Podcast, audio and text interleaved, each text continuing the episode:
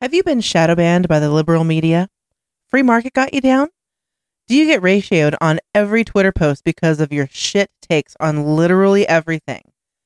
Then producer Dave and HK are probably watching your three hour dissertation on how a tomato cannot possibly be a fruit because gender and critical race theory can be cured with ivermectin. The Intellectual Dollar Tree, every Wednesday at 7 p.m. Pacific. Please leave it a one star review on iTunes. Check out the rest of our schedule at echoplexmedia.com. when they actually spend their time listening to this show, what does it mean? It means we're winning.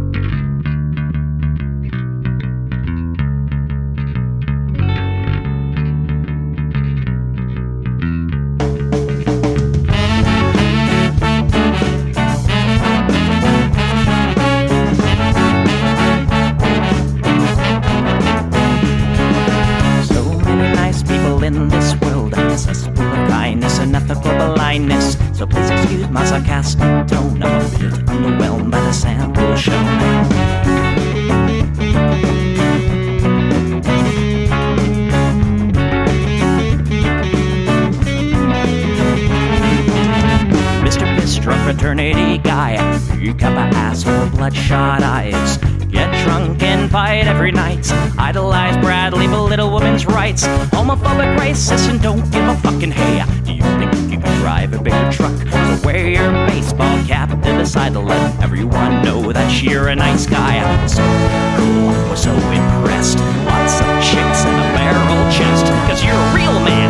Punch for punch, gonna piss in your face while you're passed out drunk. I'm a nice guy, you're a nice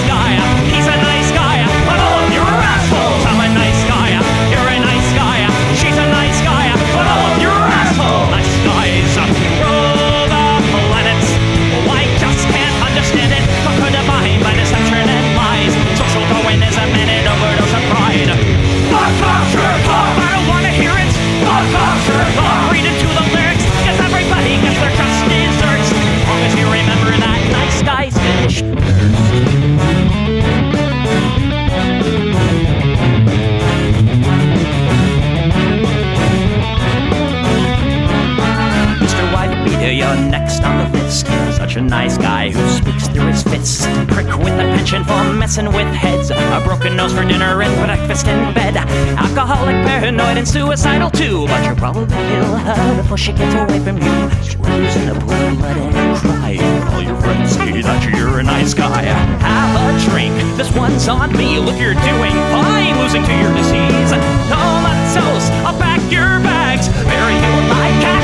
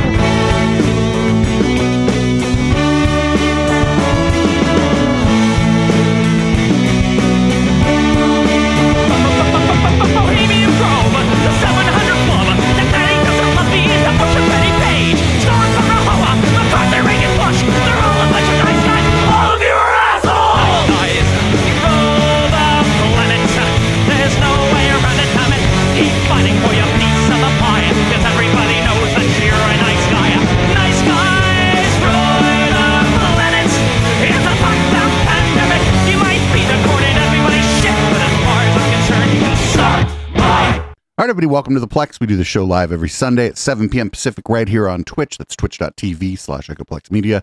Everybody in the chat already knows, but podcast listeners, I am uh, moving again at the end of the month. It's been a year in this studio. So, so maybe, I don't know, support this project at patreon.com slash Echoplex or go to eplex.store and support there.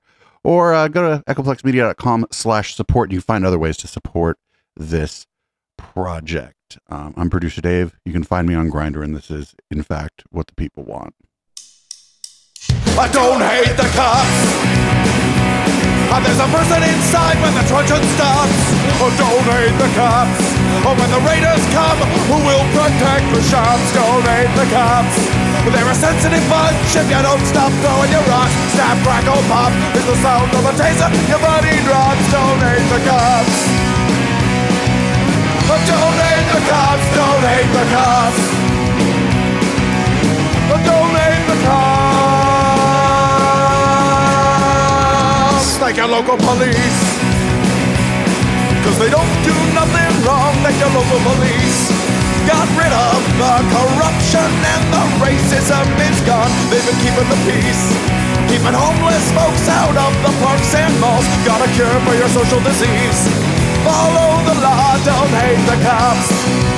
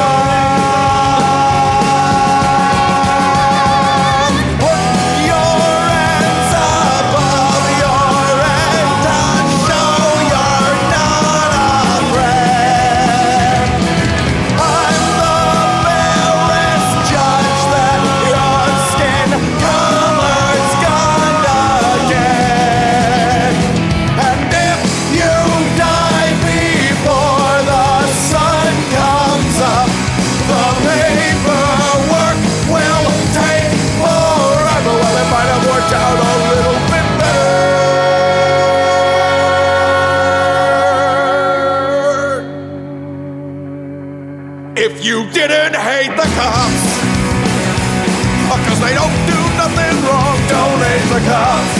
You can't blame them for just doing their job, don't hate the cops. Well, you gotta wonder how much would it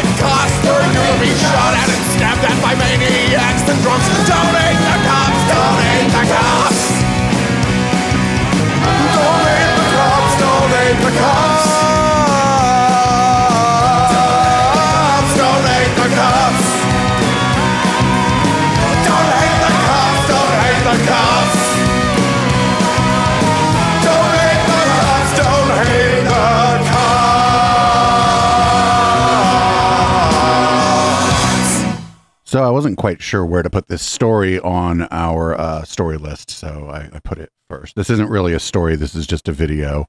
Um, what we're going to be looking at here for podcast uh, listeners, because you're not going to be able to really tell what's going on unless you go check out the video, is uh, a dude's going to try to like uh, hold up, like stick up a nail salon, and the people in the nail salon are just going to be in- completely uh, uninterested in his attempt to uh, hold up the nail salon.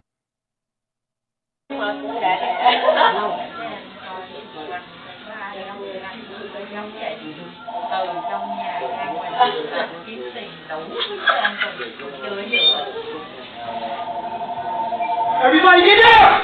Give me all the money! It's got the boxes! Give me all the money! Get down! Where's the money? Give me the money! Where's the money? Everybody give me everything! Where's the money?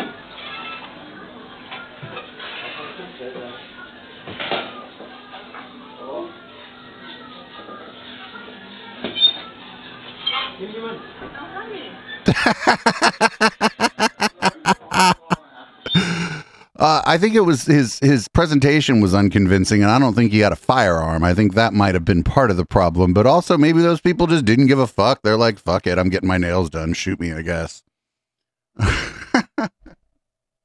Ah, that was great. Podcast listeners, you're gonna have to check out uh, either you can check out the docket, uh, which will be posted in the show notes, or you can just watch the video of this on uh, YouTube, Odysee, etc., etc. Or you can catch the VOD on Twitch too. Anyway, we're uh, going to move on to the RFK Jr. Uh, section of this week's um, show. Here's an ad he did about uh, drug addiction. We are losing the war on drugs. Um, what policies or ideas do you have that would change that? What's your platform on substance use and overdose? Um, we need we need help um, desperately. You know, I, I have my own history of addiction. So I was an addict for 14 years between starting one after my dad died till I was 28 years old. And I, you know, I'm very active in, uh, in recovery. Over my, you know, 40 years uh, working these programs, I've taken hundreds and hundreds of people into different forms of recovery. And I have a very good idea of what works and a vision for what we need to do in this country. And we need to make addiction treatment easy, simple, cheap. And that's what we need to build here. And, you know, what I would do as president I would, I would decriminalize marijuana. I will make safe banking laws for people who are selling it, but I will tax it federally and I will use that money to build these healing centers in rural areas, depressed rural areas all over the country where kids can uh, grow organic food and, and eat good, eat well, heal themselves spiritually, physically, um, and uh, and emotionally. Beautiful model. It, and not only for fentanyl, but also for the many, many kids who are now uh, stuck on SSRIs and are suffering. Yep, fucking. I knew that was going to be in here. Fucking shout out to Scientology, I guess. Other forms of depression. We need to start healing our country. This is going to be my Peace Corps program. And my uncle had the Peace Corps. I'm going to build these rehab centers all over the country, these farms, healing healing camps where people can go, where our American children can go and find themselves again and come back and become contributing members to our society. If you like this video and you want to help me become president, No, no, no, no. I don't want to help you become president. That that fuck smelled a little like Xenu, if you ask me. Um, so there are there may be ways in which some uh, psychiatric medicine is overprescribed, but um, putting that in the same camp as people who have uh, putting it in the same category as people who are addicted to something like fentanyl is, uh, I think, irresponsible and uh, ableist. So here's um, Robert F. Kennedy Jr. giving a speech to the New Hampshire State Senate. FYI, this was a little bit of a slower news week, so we do have some longer uh, clips that I uh, grabbed to uh, fill some time here because a lot was happening, but there wasn't a lot of clips this week. Thank you, Speaker Packard. And I want to also send greetings to Lou D'Allesandro, um, and I'm grateful for this opportunity to speak to the New Hampshire State Senate. Um, my family has a long history and deep history in this state, going back to my great grandparents, Honey Fitz and, um, and Patrick Kennedy. My grandfather, Joseph Kennedy, spent his summer camps at Lake Wine Oak um, up in Wolfeboro. I grew up camping and hiking every summer and every winter in New Hampshire, hiking the presidential range. I talked with uh, Speaker Packard and saw his beautiful uh, photographs of some of those peaks. I told him that I'd spent many nights on Mount Washington in the huts in the middle of the winter skiing Tuckerman's Ravine. Uh, I hiked in the summer times the presidentials, but also Osceola, uh, Tripyramid, uh, Mount Carrigain, Mount Flume, and many, many others. Um, my brothers cut trails for their summer job at, at uh, Waterville Valley, and, uh, and I'm very proud that Tommy Corcoran named the steepest We get it. You under you've been to New Hampshire. father who loved to ski there as well. Um, I'm here because uh, I am going to participate in this primary in this state. I oppose the DNC's decision to evict New Hampshire from the First in Nation status, which is so important, I think, to our country. Uh, it is Why is it important to our country that New Hampshire specifically is the first primary? Why is that the reason that they want to change it is because New Hampshire is like less like representative. It's less it's it's less like a state like California that's more representative of the uh, nation's demographics as a whole. That's why they wanted to move it out of New Hampshire. New Hampshire, New Hampshire went like a forward rally. New Hampshire plays a critical role in vetting candidates for the rest of the country. In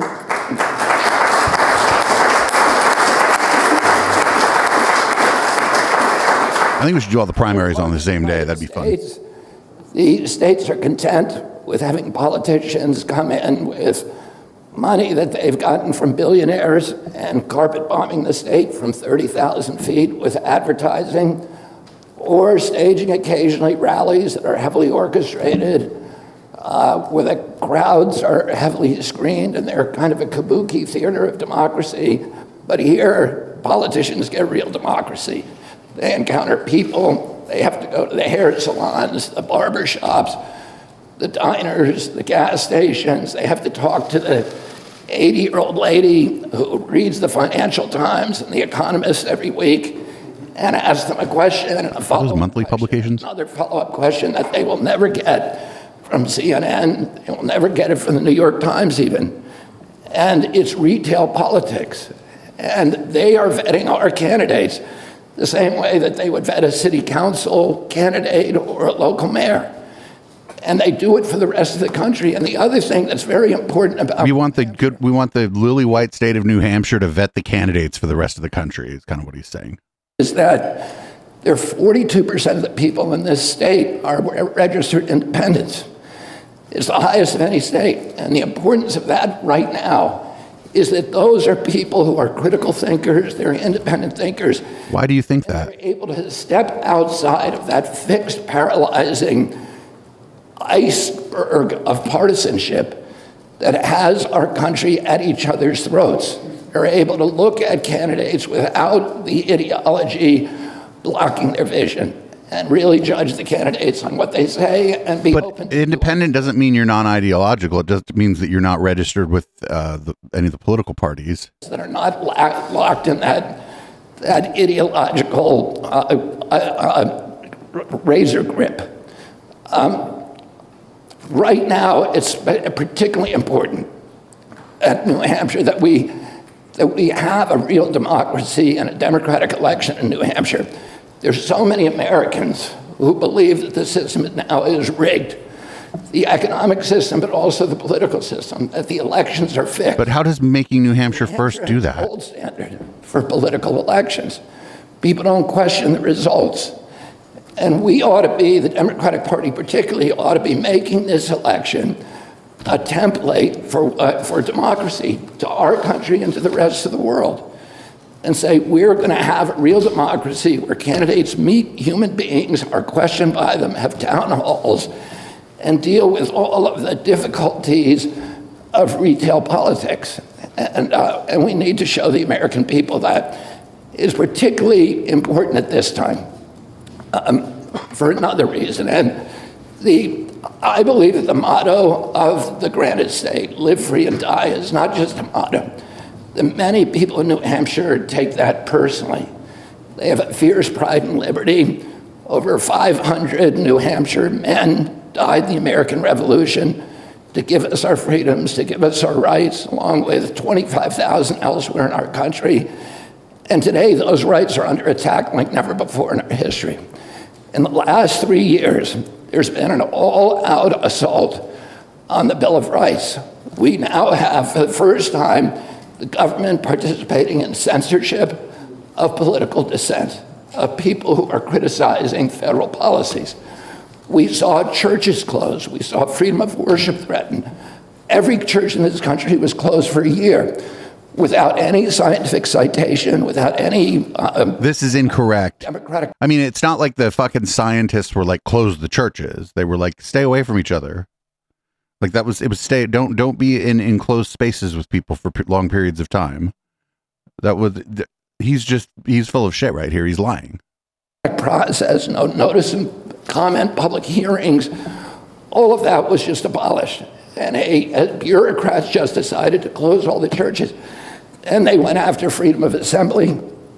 They shut down, they said, we have to social distance, we have to lock ourselves in our house.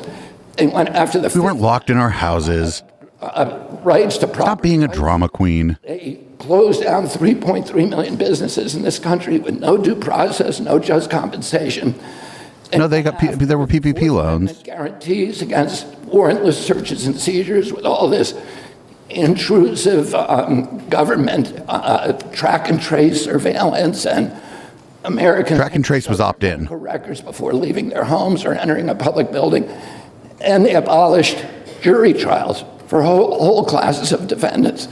So they for Wait, who did who what pharmaceutical industry. Wait, wait, what what what what uh, the, uh, they abolished jury trials for whole classes of defendants. Most people accused of a crime don't go to trial; they just plead out. tell, uh, no matter how grievous your injury, no matter how negligent their conduct or reckless, you could Americans could not sue them for the redress.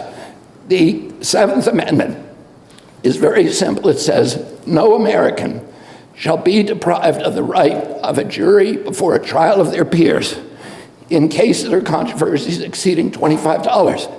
There is no pandemic exception. And the framers knew all about pandemics and epidemics.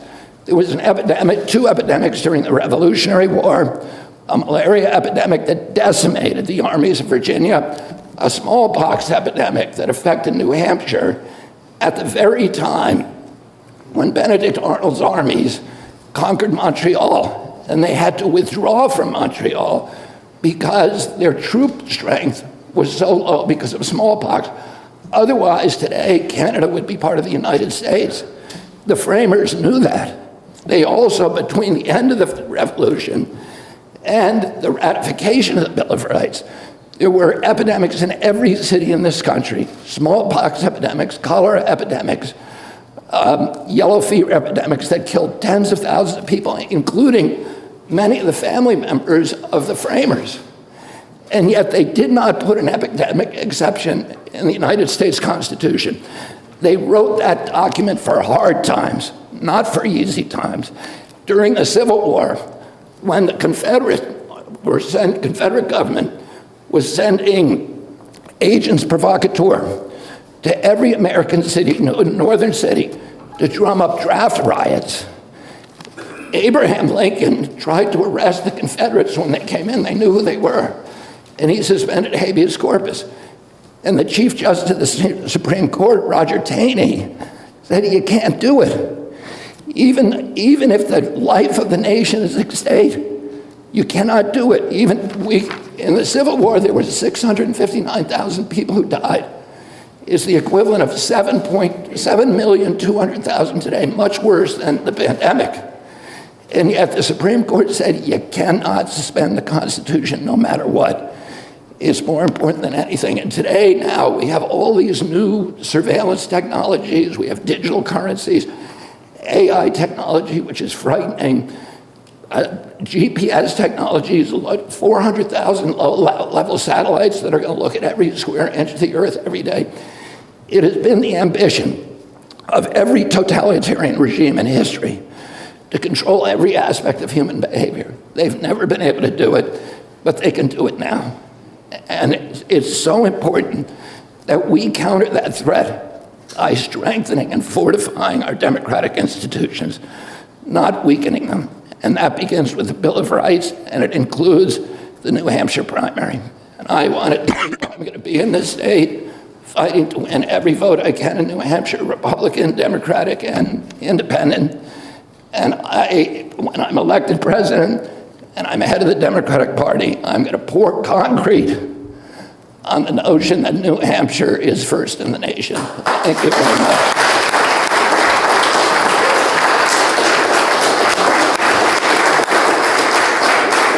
But like, why the fuck do you care so much that New Hampshire's the first? The reason he doesn't want like um, a southern state to be first, I think we're doing South Carolina or North Carolina first. I forget. Um, he thinks he has a chance in these states, but if he goes to a state where there's a more representative population, where there's basically not a bunch of white people, um, he's going to get fucking clobbered in the first primary. And so that's why he wants this, but he doesn't have any control over this. And I think the states have the ultimate say anyway. Anyway, I'm not an expert on all this stuff. I just know that uh, this guy is this guy's a fucking problem. This guy's not going to beat Joe Biden, but he's a fucking problem. And uh, here's a this one's going to be a little bit longer too. We're probably not going to watch the whole thing because this is quite long. But this is uh, Tim Pool saying that RFK Jr. is winning. From Rasmussen, 35% of Democrats think RFK Jr. could win. The latest Rasmussen report, National telephone and Online Survey, found 49% of likely U.S. voters have a favorable impression of RFK Jr., including 14% with a very favorable opinion.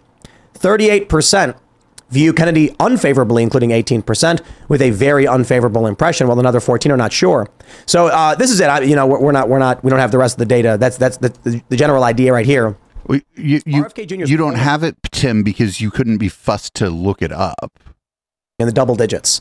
We're seeing something interesting. A lot of people have suggested this could be our last election, both on the left and the right, or maybe, maybe uh, 2020 was our last sort of election, I guess, with ballot harvesting and all the rules being changed and all the and, and COVID lockdown. Can you really even call it? Maybe 2016 was the last, because whatever's going to coming up in 2024, it'll approximate an election, Yeah. like 2020 did, but it's going to be very, very weird.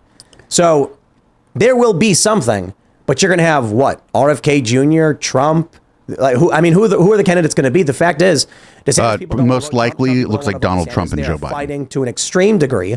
You've got the media smearing RFK Jr. to an extreme degree, but he's polling in double digits, near twenty. He's uh, consistently around twenty percent.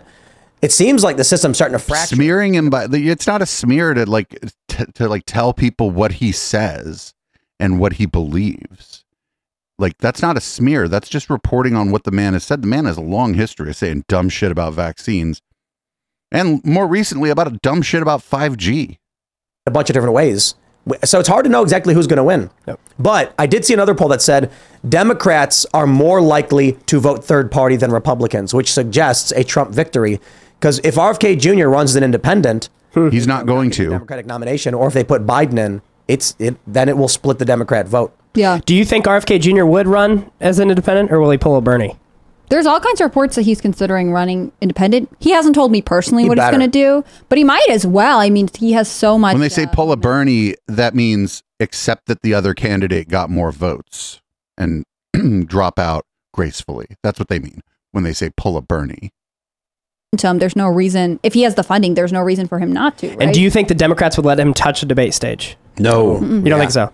Well, that's because we like we don't do that. Like when there's an incumbent president, when was the I don't think there's have we ever had debates when there was an incumbent president running again? Were there ever debates on that side? I there maybe sometime in the history of the country that happened, but I I'm drawing a blank. Of course not. I mean, look, they Yeah. cut Andrew Yang's microphone off. Yeah, it was Remember absurd. that? That Oh, was yeah. hilarious. Yeah, it was absurd. Well, Also, I mean, you it- can't. I, I mean, that was uh, you know it's a little unfair, but, but you know whatever. Cut Andrew Yang's microphone off. Fuck it. On a debate stage. No, like you no. just, there's no way that he would be No. able. To, I mean, already I'm trying to find the numbers right now, but uh, a significant number of Democrats Democrats feel Biden is too old. So yes, there's infighting the Republicans, but the Democrats don't want their most likely uh, incumbent nominee right now. I mean, this is not looking good for me. And I'm not uh, a, a political consultant by any means, but RFK can only benefit, even if he doesn't end up being the Democratic nominee. Why not just push forward? So many moderates are looking at him like, "Hey, this." No, it's not moderates. It's fucking kooks that are looking at him, and the people like the, the poll numbers are.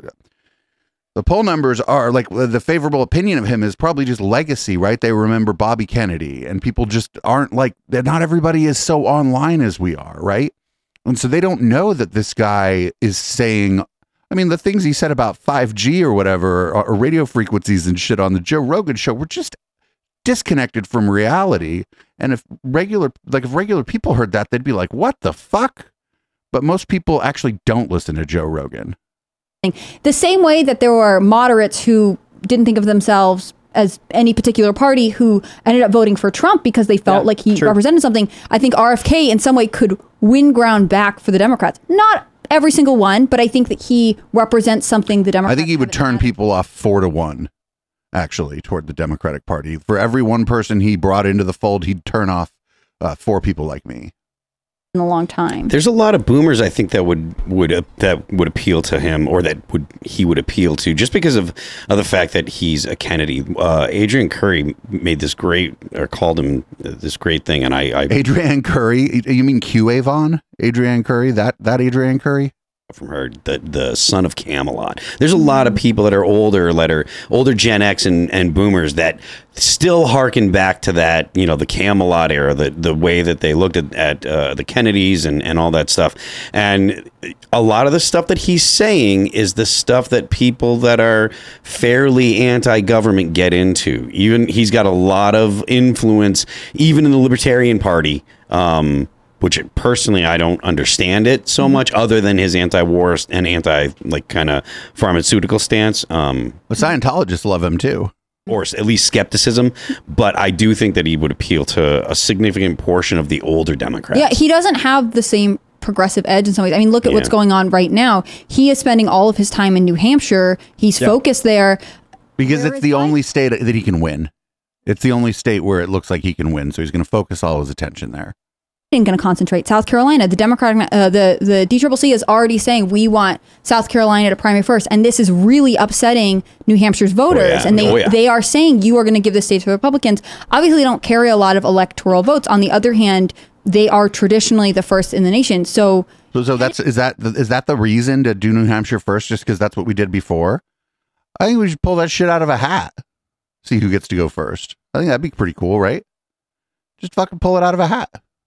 Kennedy saying, I'm going to focus on you guys. You are the state that I, I, I will pay attention to shows uh, an interest in keeping with some traditions and some balances of power that the Biden wing of the Democratic Party is willing to abandon. What, what if it is RFK?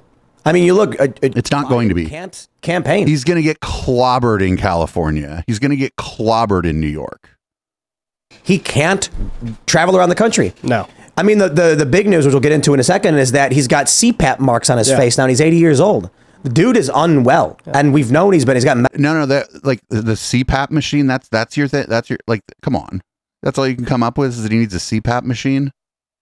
metal plates in his head. He, he, he can't talk straight. He can't travel around this country. RFK Jr. can. And what, what is he? 69 years old? Yeah. He's also fit. Got that video of him. You know, uh, fucking roids, steroids is what that looked like to me. There's a certain way that your body looks from steroids, but I'm not a medical professional. uh, he's lifting, Bench press bench stuff, pressing. yeah. And uh, uh, he's going to be able to go around and get votes. He's going to be able to build his profile. He does have a difficult time speaking, though, with all due respect, and and, and that matters. But he's still been able to. He's, he's still going to be. No, Able to I think that I think that I think that most liberals and lefties uh, don't aren't gonna aren't gonna hold uh, RFK Jr.'s speech impediment against him. I don't. I, that's I, that has nothing to do with why I think he can go fuck himself. podcast, do town halls. Biden cannot. I think How could Gavin Newsom beat someone like RFK Jr.? True. And I think even with Oh, Gavin Newsom. oh, that'd be great in 28. If the Democratic primary is Gavin Newsom and RFK Jr., Gavin Newsom would just absolutely clobber RFK Jr. He would just, the messaging out of his campaign would just be playing clips of this, of the opponent saying crazy things about 5G and vaccines. There's a clip of him talking to Dane Wigington from Geoengineering Watch about chemtrails. Gavin Newsom's a bit of a scumbag, but if he uh, runs in 28 and uh, uh, RFK Jr. is his opponent, I would I would probably con- I would probably consider d- picking up a consulting gig for his campaign because I know everything about RFK Jr. I'm not sure what to call it, maybe a speech impediment with that RFK has. y- You you hear it once, you get used to it. With Biden, he just Yeah. doesn't have any actual cohesive thoughts. I mean, there is there is not. It would be terrifying to put him on a debate yeah, stage. he, he doesn't have a speech impediment. The lights are literally out. Whereas RFK Jr. is a really smart guy. But do you? Did that guy just say Trump is stupid? Basically, made the prediction on his Twitter show that it's going to be Gavin Newsom. And as a Californian, Yeah. that scares me uh, Yeah. to death. Like you, you think you think RFK Jr. could be Gavin? No, absolutely not. Absolutely not. Gavin Newsom is so good at retail politics. Absolutely not. Really? Absolutely. Okay, I mean, why? isn't uh, well? Do you think the establishment isn't would he let that happen? above? n- Well, no, no, no, no. I, I'm, I'm saying if you If were to the place people got to Gavin, yeah, if you put Yeah, Gavin Newsom on a stage with RFK Jr., RFK Jr. wins, no question. I totally agree. How? Whether or not the establishment, the machine, the media, Dude, Gavin Newsom is like a good looking guy. like hella people like Gavin Newsom because they kind of got a little bit of a crush on him. Not really my type. He's too like clean cut and whatever, but um yeah, Gavin Newsom uh, Gavin Newsom runs Gavin Newsom if he runs in 2028 during the primary, he might get off. He would get probably get all 50 states. different question. Yeah, yeah. So, uh, but I think in terms of, I, I think Trump would have a hard time debating RFK Jr. Yeah, I I, RFK Jr. is doing a fantastic job. He's got he's got Trump supporters being like, "We like this guy," and people actually saying Trump RFK Jr. uh, or Trump Kennedy is the ticket. Yeah, I mean which that would be legendary. Yeah, That I mean be so seriously, Yeah. massive. Yeah. I Except that would never work because Trump is trying to take credit for the vaccine, and RFK Jr. thinks it's a fucking bioweapon and shit. That that's not going to work. I would like to see that. That'd be great. if Elon's right about it being like the funniest outcome being the most likely, then then bring it on. then you know? Trump Kennedy. Well, he he got that Twitter Spaces where he had uh, Kelly Slater on it, Tulsi Gabbard, like Mm-hmm. all of these people that sort of represent this anti-establishment wing. That's not even tied to a political party. It's just a cultural sentiment happening. So when you have the best surfer in the world that's getting on like, Twitter Kelly Spaces, Slater? yeah, dude, he was on the he was invited to the Spaces, and so when you have the best surfer in the world, like Like, does anybody even know the name of a professional surfer? that support There's nothing wrong with being a professional surfer. I just don't think the professional building. surfer has the kind of pull this guy thinks they do. And uh, Listen, dude, I know you're from San Diego and all. I don't know this guy's from San Diego. He just gives me big San Diego vibes. but most people don't know any of the names of any professional surfers. It is interesting though. You go back to the libertarian side of him that on issues like pharmaceuticals, he is pro 2A, at least he says. But then he's Not always. hype, not always. And it, there are old clips that are coming out now where he's like, "Okay, dude." But on top of that, like he's super big government on issues of environmentalism. It's like, Yep. okay, so are you a Green New Deal president? Because that's Yeah, he probably is. And there are a lot of people who are probably saying, "Yes, I want that." There are there are probably a lot of Democrats who know that Biden can't win and absolutely vote, uh, would vote. Biden can win. You're probably older ones. The younger ones, they just believe whatever they hear in the media, and it's laughably sad. Not all of them, but a lot of them. It, it is is a kind of weird thing, right? You, you find like older Democrats won't believe you when you tell them what the media says, and younger Democrats believe whatever the media says. Oh, is that how this works? They were raised on TV. They're Isn't Tim Pool the media? putting them in front of the Yeah. TV. They just trust it. It's like having a, another adult in their lives. Uh, I also think they have made it so distrusting the media is a right wing thing, and so Yeah. if it's trendy to be left wing, you can't. Uh, Well, that's what you you, were, have to trust. Yeah. It's what you were saying. If if uh, uh, Joe Biden uh, hypothetically is in, in his bathroom and stumbles out of the shower to grab his dog's tail and then breaks his ankle, if you report that in any way that's negative, they'll call you right wing. Mm-hmm. Wait, what? but if you make that up, what you are is a confabulator. And like, but that, that's that's the thing that happened. You know what I mean? Like, yeah. And by the way, shouldn't shouldn't everybody be concerned about his age? If he were to run again, he'd be 85 at the end of his next term. Wait, how old's Trump? So yeah, it's there's no way he can run. no. He's going to beat his own record as the nation's oldest president. I, I, but but we've we've we've long speculated that they will criminally charge Joe Biden. He will get indicted. who's they? Get arrested. Maybe on the documents, maybe on the corruption, and then they'll say we're not biased. We're going after Trump and Joe Biden. Who's they? Clearing the way for someone like Newsom. 538 has them at a. There's no time for that. There's no time for that plan. a 54.8% disapproval rating right now and a 40% approval. hmm Wow. So It's like historically bad. It's like I think only only behind Carter.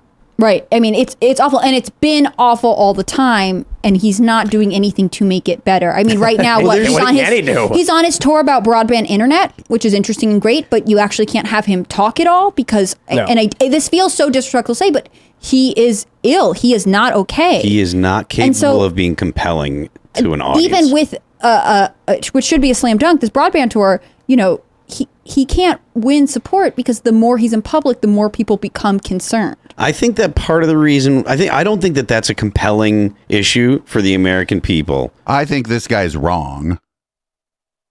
I live in the Bay Area and I have always struggled with unreliable internet.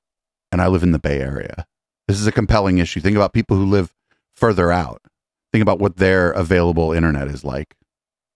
Like think I, don't is. think you really think the broad the Just broadband because, is. especially after I- COVID, there were so many rural communities that struggled. While everyone else is like, you just still- do things online, and communities like, like I think of West Virginia and all the Oh, mountains, dude. like you could not have school online because there is not. There are communities that don't have internet at home. And we and it took us six months to get internet. You at, can- at, at both locations. It's Yeah. insane, and it costs tens of thousands of dollars to get them to actually trench and then lay the lines down to the to the node or whatever. Yeah. It was nuts. It took I'm not saying it's like the single biggest. But that's issue, because Tim, you live in a fucking compound in the middle of nowhere with like it's like the it's like Lord of the Flies there, except everybody's forty. Makes a difference, especially if you're a state that wants to develop business. I mean, you might be able to speak to this more, but uh, if you're trying to lure young people in, you're saying, oh, you can work remotely now. Well, then you need guaranteed solid internet access. So it's not enough to have affordable housing or people buy land. Like if you cannot work from home, then the idea that you would move to a rural state like West Virginia, Maine, uh, Wyoming to a certain extent. I you feel know, like there you're are issues. I feel like there are issues that are more motivating, that are more top of mind. I'm not with saying it's the only issue. I'm just saying I think it does make a big difference, especially. I think girlfriend is right. I think it's yeah, it's not like super compelling. It's not like a um, it's not like one of those issues that gets people fired up, but it's like real policy about things that are important. That's why his team is doing this because it's real. It's not. It's not fucking red meat for anybody. He's trying to appeal to those people, maybe people who aren't like hyper partisan.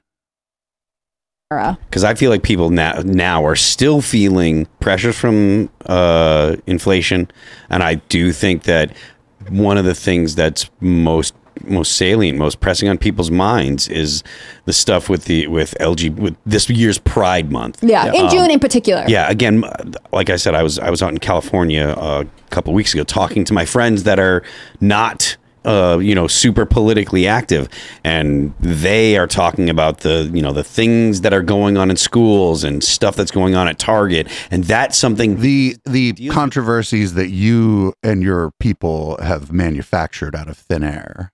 Kids and parents are laser focused on the thing that is going to most make them anxious or concerned about their kids. And i think that that kind of stuff is the stuff that if he were going to be able to produce a compelling message that could help his his numbers i feel like that's where it would be. And i don't think that he is in a s- in a place where or I don't think the Democrats at all are in a place where they could actually say look we do condemn these types of things and I think that that's which types of things? one of the reasons why he's got such bad poll numbers Thanks for watching this clip from the Timcast IRL podcast. Fuck that.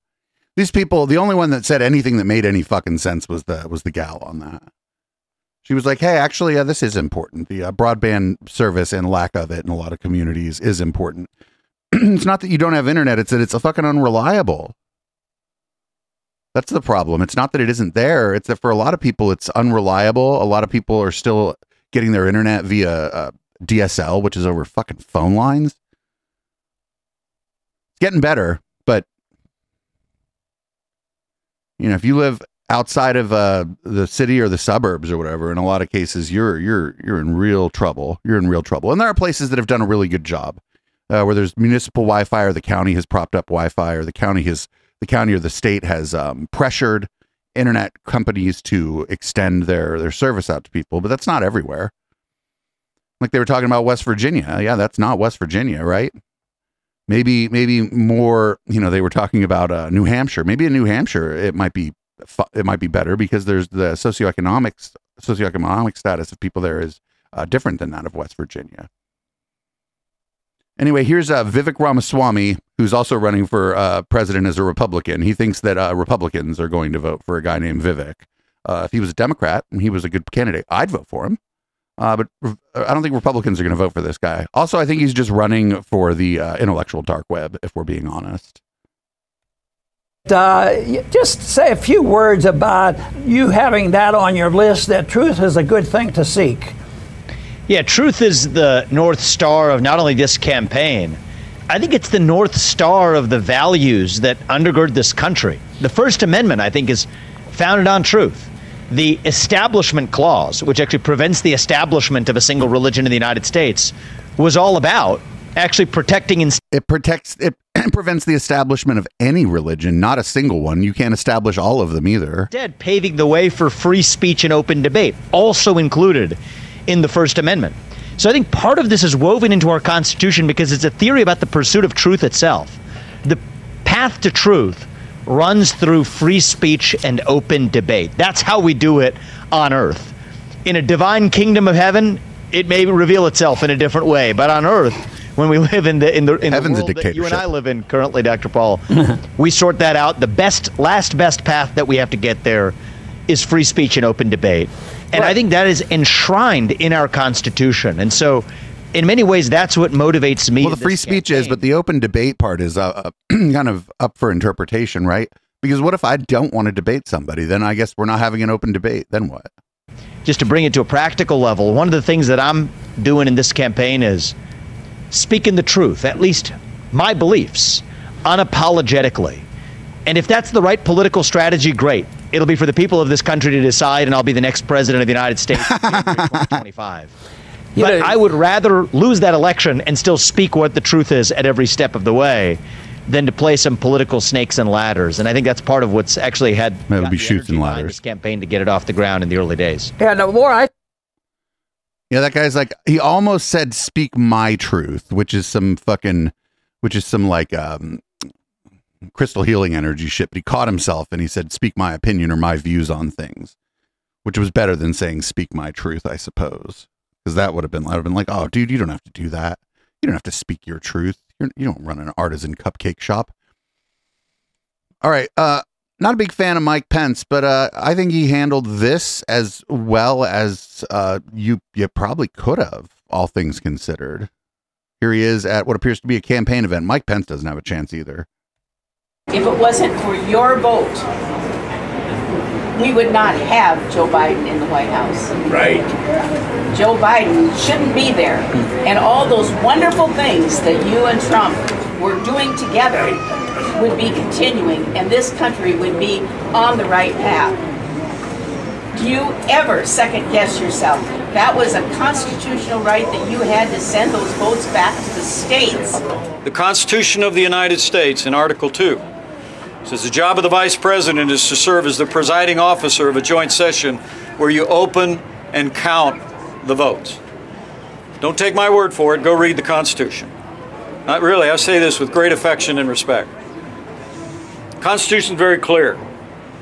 My job was to oversee a session of Congress where objections could be heard, and I made sure that objections would be recognized. So we would hear whatever evidence or whether debate there was. But the Constitution says you open and count the votes, no more, no less. The Constitution affords no authority for the Vice President or anyone else to reject votes or return votes to the states. Never been done before, should never be done in the future. I'm sorry, ma'am, but that's actually what the Constitution says. No Vice President in American history ever asserted the authority that you have been convinced that I had. But I want to tell you, with all due respect, I said before, I said when I announced President Trump was wrong about my authority that day, and he's still wrong. Yeah, I don't like Mike Pence, but fucking that's the right answer when someone comes at him like that. He's like, I did not have that authority. He's like, this is my interpretation of the Constitution. I don't like Mike Pence, and I'm glad he has no chance of winning the presidency ever because he's terrifying. Um, he is a competent uh, politician, and he is a terrifying person. So, pretty glad that he has no chance. But he did handle that very well.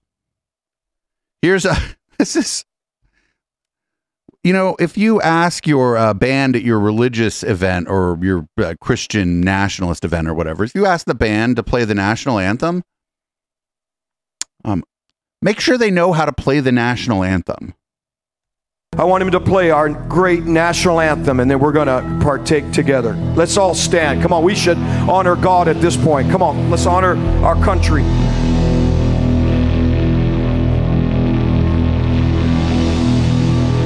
They don't know it.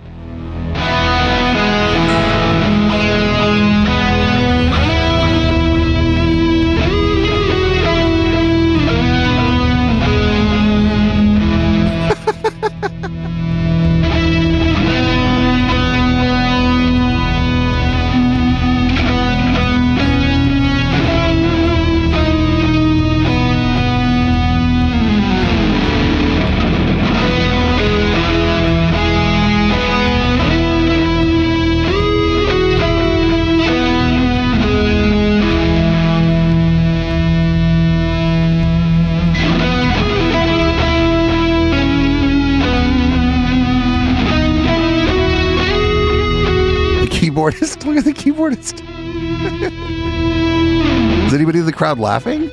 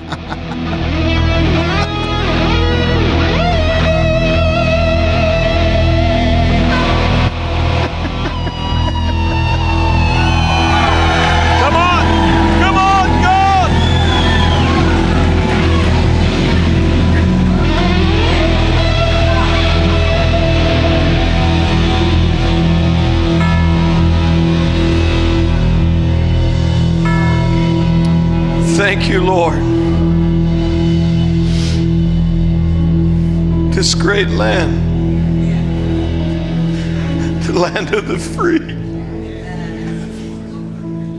and the home of the brave. Yeah, yeah. Somebody in chat's like, I, I refuse to stand for the national anthem, but since that wasn't it, I'd stand up for that shit. I don't know. Maybe it was a remix.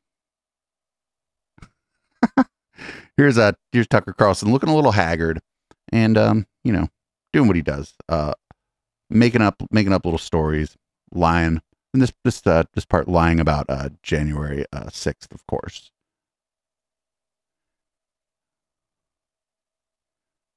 So you just looking just looking a little disheveled, just a little disheveled. And that was a tip off to me. I mean, I had no thought in my head as I watched this happen on television and in the subsequent weeks that U.S. law enforcement or military agencies had anything to do with it. That never crossed my mind. I never thought there was it was a false flag or anything like that. I'm not a conspiracist by temperament. Wait, I what? never thought that. Um, and then I interviewed the chief of the Capitol Police, Steven Sund, in an interview that was never aired on Fox. By the way, I was fired before it could air. Um, I, I'm going to interview him again. But Steven Sund was the totally non-political, worked for Nancy Pelosi. I mean, this was not some right-wing activist. He was the chief of the Capitol Police on January 6th, and he said, "Oh yeah, yeah, yeah. that crowd was filled with federal agents." What? Yes. Well, he would know, of course, because he was in charge of security at the site. So the more time has passed, now it's been Yeah, somebody in chat said he looks a little like Russell J. Gould in that, and I'm not gonna I'm not gonna argue. He does have a little bit. I, I was waiting for him to start talking about uh, the postal service and the, the the galaxy and stuff like that. But I don't know. Did the does is the fucking maybe the chief of the Capitol Police is cooked? I don't know. I've never met the chief of the Capitol Police. Maybe it's the former chief of the Capitol Police, or maybe that never happened. Who knows? So everybody heard about the incident where there was a, supposedly or allegedly or whatever some uh, cocaine at the White House, which I, you know, I I can get with that. I'd love to do a rail off of some fucking some famous fucking statue or some shit in the White House. That would be fantastic. I'd have to never talk about it for a while, but that'd be great. Anyway, uh actually here's a somebody on Fox News suggesting that they uh they uh, planted it themselves to distract from the economy.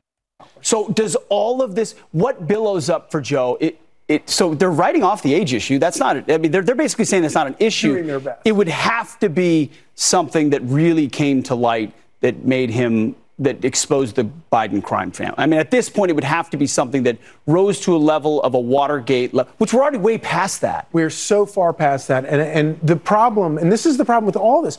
It's so bad, and it gets so you know so bad to the point that I think a lot of people start to tune it out, and they're like, "Well, this isn't really Exactly right. And and then and then they get away with murder. And and quite frankly, I, I was sort of half joking when I said that I thought that the White House press office planted the cocaine just so they wouldn't have to talk about like the economy and everything else. But they would rather talk about uh, Hunter Biden, the crackhead. You think so? Oh, they would much rather talk about that than they would r- rather defend his record sure. uh, and to run on the um, you know the, the real genuine corruption that runs deep through the entire Because Biden hunters family. like they can say, well, that's just the drug addict Yeah, he's over a crackhead. here. He's, a great- crackhead. Whatever. Just You know, interesting. hookers, crack. You know, that's what they want to talk about.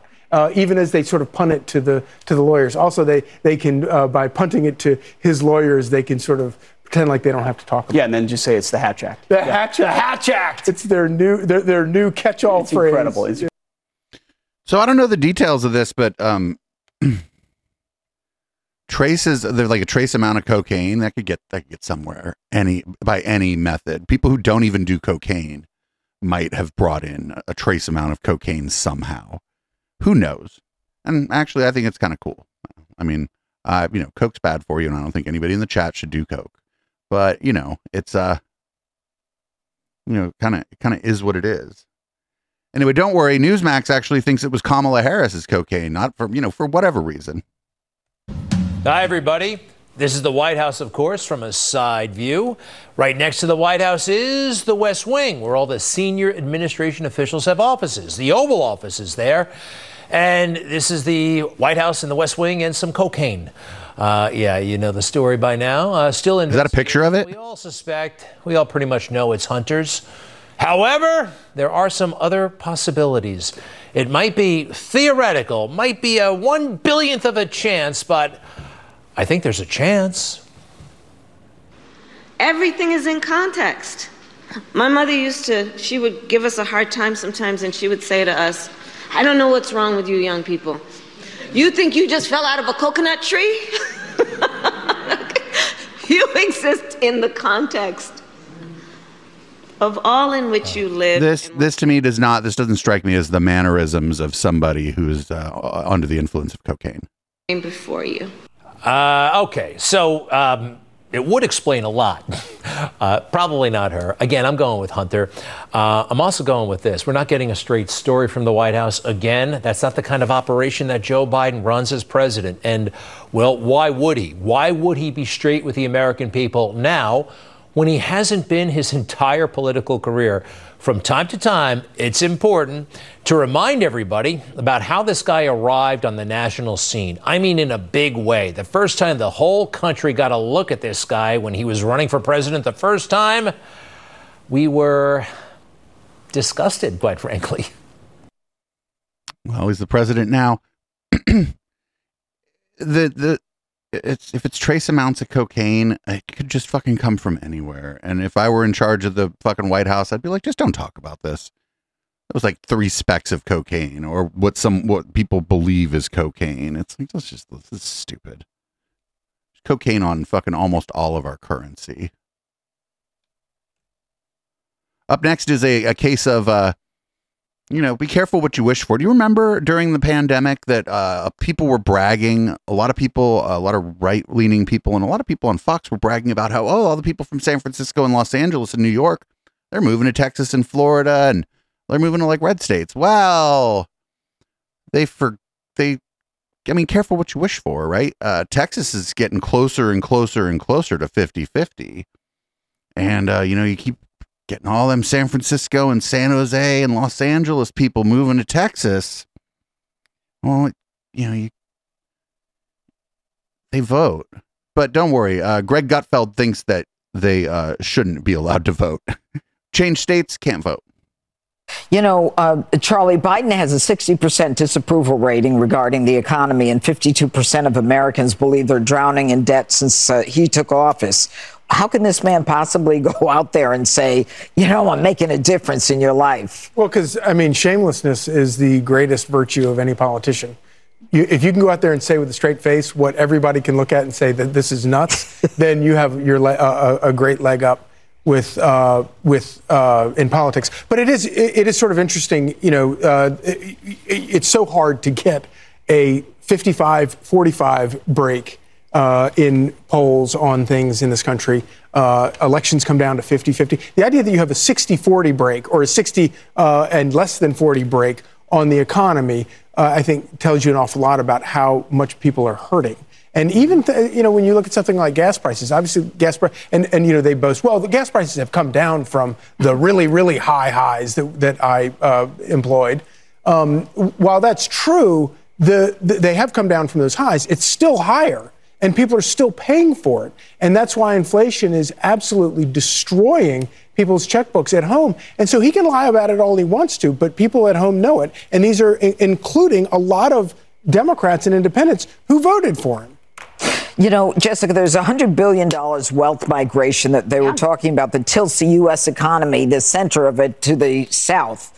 And there's no evidence, I thought this was interesting, that reproductive rights uh, chipping away at the influx of people moving south. I thought that was unusual. It is unusual. Um, and we'll see how this plays out over time. I do know that it is a factor in the decisions about where people will go to school, like when young people are applying to colleges. Um, but I think it's wonderful that there are new boom towns and boom states. And I think that that should be celebrated. I also think that it would be great then if there are these southern Republican controlled states that they start paying their fair share and take care of Alabama, Mississippi, Arkansas, and Kentucky because I'm sick of taking care of them from up here in New York or in California because blue states pay the highest taxes and then those federal dollars get shipped down south to make sure that they have decent schools, they have health care, they Whoa, that's usually an argument that liberals make that I don't like because I'm like, actually, I don't mind. I don't mind that I live in a state that is an economic juggernaut, California. And I don't mind that some of our tax dollars goes to help out uh, states that are economically depressed. That's I get mad at a lot of libs for that because I'm like, oh, that's shitty, dude. That's like real shitty. You're like saying, you're like saying that you want people in uh, Republican-controlled states and uh, states that are, you know, lower socioeconomic class. You want the people there to suffer because of their because you don't like what their government does. Uh uh etc. So by all means, South Carolina, Nancy Mace, who wants to take uh, credit for things she voted against, please give some money to Kentucky, help them out. Tommy Tuberville, talk about you all the time. You should be paying more and taking care of your own people instead of feeding off of Democrats that pay higher taxes. Oh, oh, go ahead. That was go ahead, Greg. repulsive. Greg. So true. Yeah, actually, that's horrible. Fuck that shit. I I I disagree. The reason they don't like it is because what she said is true about the money, and they don't like that. I don't like it because it's shitty. Because it's like it's gross actually to think, oh, these people should actually suffer with horrible infrastructure because their state, you know, doesn't have like the largesse of a state like California. No, that's that's terrible. But that they don't they don't this they don't they don't they didn't groan for the same reason that I kind of groaned. Please, please, uh, leaders in other states, just completely, you know, assault your taxpayers the way we assault ours. But why should we pay for them? No, I'm But that's not no, where you all the shouldn't. That, that's is not the that's not the argument. The point Yeah. is, we are getting like I, as a New Yorker, this is astounding. What are we? The, we pay the most. Maybe California Yes. pays more. It's ridiculous, we and we do. get nothing out of it. So I think that's Well, then, but the thing is, Greg Gutfeld never going to leave New York City, right? I think that's a what you're talking about is it's, it's a ridiculous point, and I don't have an answer for it. That actually happens more than you'd like to. yeah, yes. Uh, but um, I want to talk about the migration thing. This is the triumph of something I call federalism. Have you heard of that phrase? States experimenting and competing with each other, right? With other states. Some do it one way, some do it another. This is why we won't have a civil war because people have choice to move wherever they want to go. And, and if one state speaks to you in a different way, that's the great way of doing it. And that's how Roe v. the Roe versus Wade reversal is so easy to explain to people that get so upset about it. It's like it was taking the decision away from me, the judge, and giving it to you, the person. That's all it's about. And that's the way, that's what states are all about, is that the decisions are closer to you than they are to the government. And so perhaps a But the uh, the argument against that is it's easier to buy politicians and uh, exert undue influence on politicians that represent a, a, a lower number of people. On demand might flourish and a state with more restrictions won't. But that's the great thing about federalism. Anybody can do it. The whole point is that you fight with your feet and not with your guns. And state rights guarantee that. But so one of the problems, though, with this migration is that all of the and people talk about they worry that voters are going to vote the same way when they move to these red states. Uh, another concern is the fact that they're deadbeat voters. They voted for all this nonsense in the state they left, Yeah. and then they leave and they don't get stuck with the bill. They shouldn't be allowed to vote. No, they, or, or they, they shouldn't be allowed to, to vote until they've paid back all of the taxes Yes, they voted yes. for in California or New York. Wait, what? All the taxpayers in California and New York are leaving. The people who pay the most That's tax, right. you're not going to have a tax base in New York. But many of them Right. voted for the taxes Yes. in these places. And then they leave. And I do That's that. That's not that. This is this is all bullshit. Like imagine like oh I was going to move to Nevada, but they want me to finish paying for every ballot initiative that I voted for in California before I can vote in Nevada. Do I still get to vote in California? Do I get to vote for president like on federal stuff? Like what a what a fucking dumb idea. No, if you move, that's why this is a nation. If you move somewhere, you just vote there. Oh, this is great. Absolutely fucking great. This is uh Pearl Davis. I don't know if anybody knows who Pearl Davis is. I feel like she's going to start showing up on our uh on on this sh- uh, channel a little bit more going forward. There's some people are calling her the woman Andrew Tate. Um, here's her on uh, Piers Morgan talking about how women shouldn't be able to vote. Welcome back to Piers Morgan on Uncensored. Pearl Davis has racked up a legion of online followers and plenty of breathless newspaper coverage by sharing her incendiary views on modern feminism. The New York Post called her the female Andrew Tate. So she tapped into genuine female pushback to the excesses of wokery, or is she just an attention seeker? We'll find out. I think it's this. She's just seeking attention. Sent her viral. A lot of people think I'm insane because I, I do. women should vote. This is uh, we we we did an episode of uh, the intellectual Dollar Tree with her where she went on the Trigonometry podcast, and those guys were like, "Whoa!" Like Konstantin Kisin and Non Oliver were a little bit taken aback by some of the shit she was saying. I'm crazy for this opinion. If anything, this is probably my most extreme opinion. 90% of women have been on birth control. One out of three women has had an abortion. One out of three women has an STD. Uh, average. Wait, one out of three women has an ST. Uh, that, that's STI. One out of three women doesn't have an STI. Over five, so that your average wife has slept with over five people. Uh, okay. Women are not virgins on their wedding day. She would be astonished by like the body count of some of the some of my friends. My God. So I understand the complaint. Okay, well, Pearl join, uh, joins me now alongside political journalist Ava Santina, who was nodding furiously along there to everything she heard. Uh, right, Pearl, you become you be called the female Andrew Tate. How do you plead? Well, I, I take it as a compliment. You know, I'm a fan of Andrew Tate. Of everything he says? Um, it depends what we're talking about, but overall, I think he's got a good message. I think he's good for young men. Okay, look, you're talking about women predominantly, uh, which is why you've got this big following. And your view is that modern feminism is deeply flawed. I would argue a lot of your proposals, like taking the vote away from women, are deeply regressive. Mhm. Why would you want to remove just from yourself the right to vote? Well, um, what happened was I, I had the same view, right? Um, back when I started, I was like, why? I found out that only 5% of women wanted the right to vote. And I couldn't what? figure out, like, why would women not? No, it's true. It's true. at, you the look ti- it up. at the time. the other, other lady is. Oh, that's the appropriate. The other lady's doing the right thing though. The other lady already, I like her. She's just laughing at her. I mean, that's what they say, but you know, I started reading their writings, right? And what I found out was that the reason a lot of women advocated for it was because they believed it was the beginning of the breakdown of the family. You know, before you became one in marriage, 85% of people were married. And, you know, I, I hate to say it, but they were right. What has happened 100 years later? What's that got to do of- with them having the vote?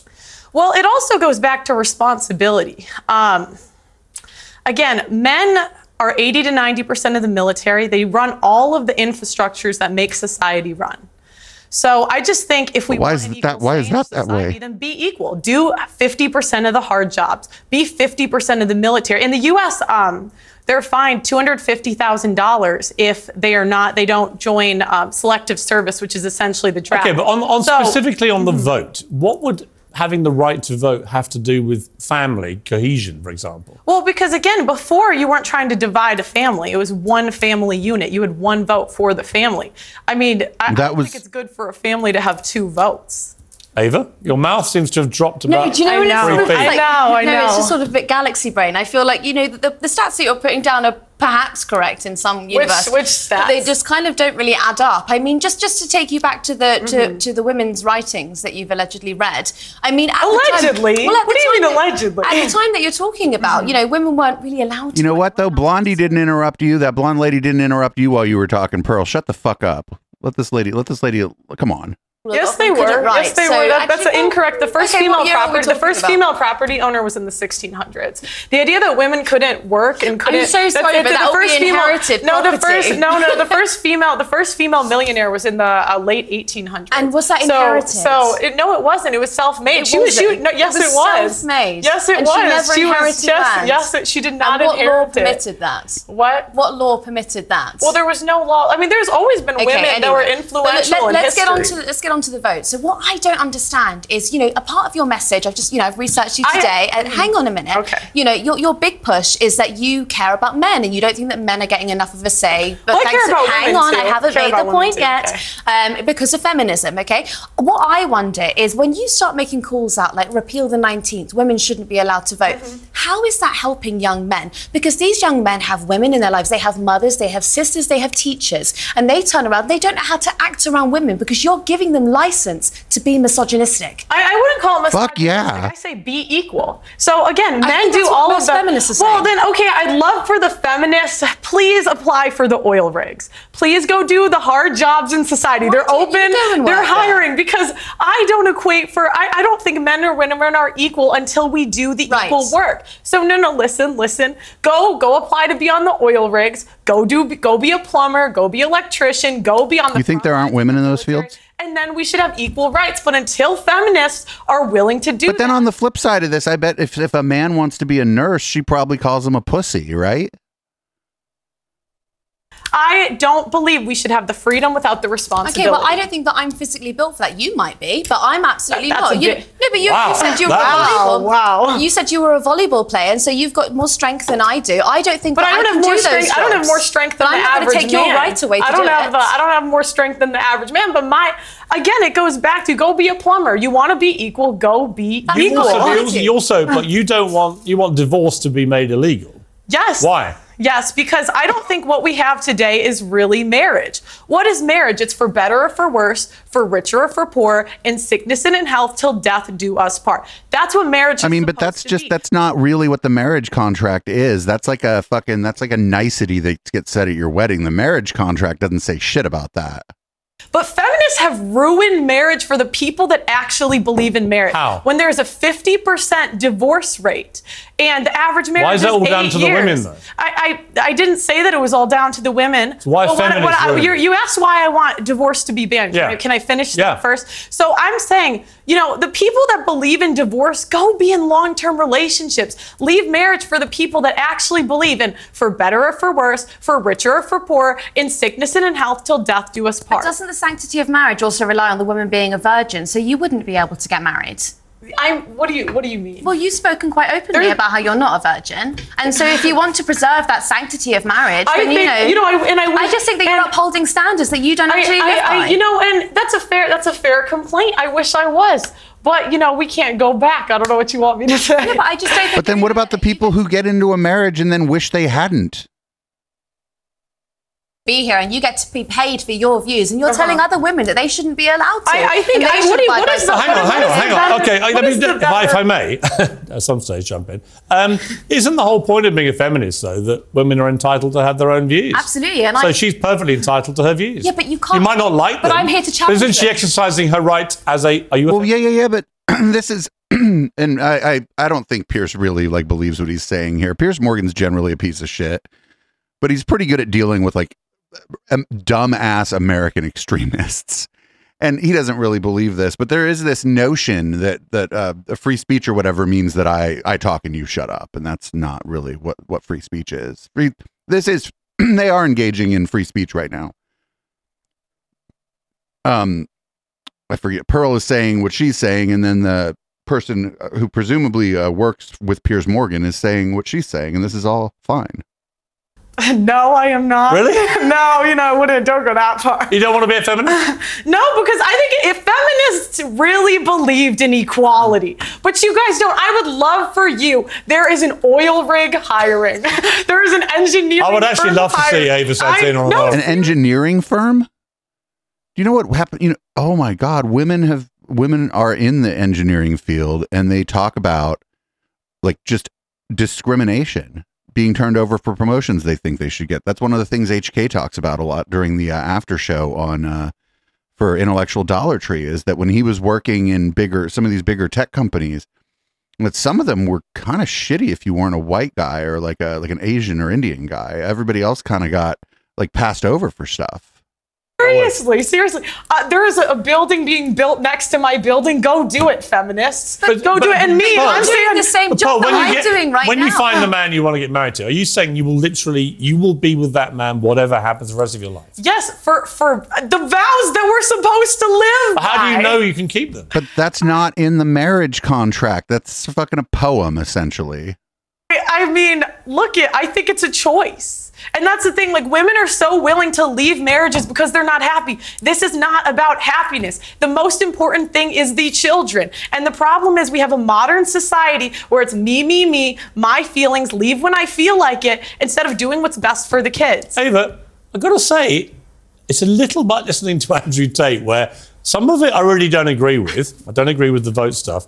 When I hear things like that, I think there'll be a lot of people, especially older generation women perhaps, who think, you know what, she's got a point. Well, I mean, I believe in agency, so I think that if a woman is going to look after her children in divorce, that's absolutely fine. I also believe in your right to speak your mind about it. What I don't understand, I'd like to what say, I don't even understand, before the 1920s, Do you know what I mean? women could speak openly. This idea that like women couldn't talk the last 500 years, there have been women throughout I know, but the history American state that have education been- system has failed been- has- before, and has it's been- failing has now. been- there have been women throughout history that have read, written, and been very influential in society. Okay. So this idea like women could never do it. Do you know don't what I, what it. I don't understand though is when it gets spiteful, okay? Because you put down a few arguments that I think are perfectly, like, you know, they're kind of evangelical and they're Christian, but those are your right to say it. What I don't understand is when it kind of seeps into this sort of, you call women fat, you say that they shouldn't have Are they abortions, fat? you say that Are they, they have fat? STDs.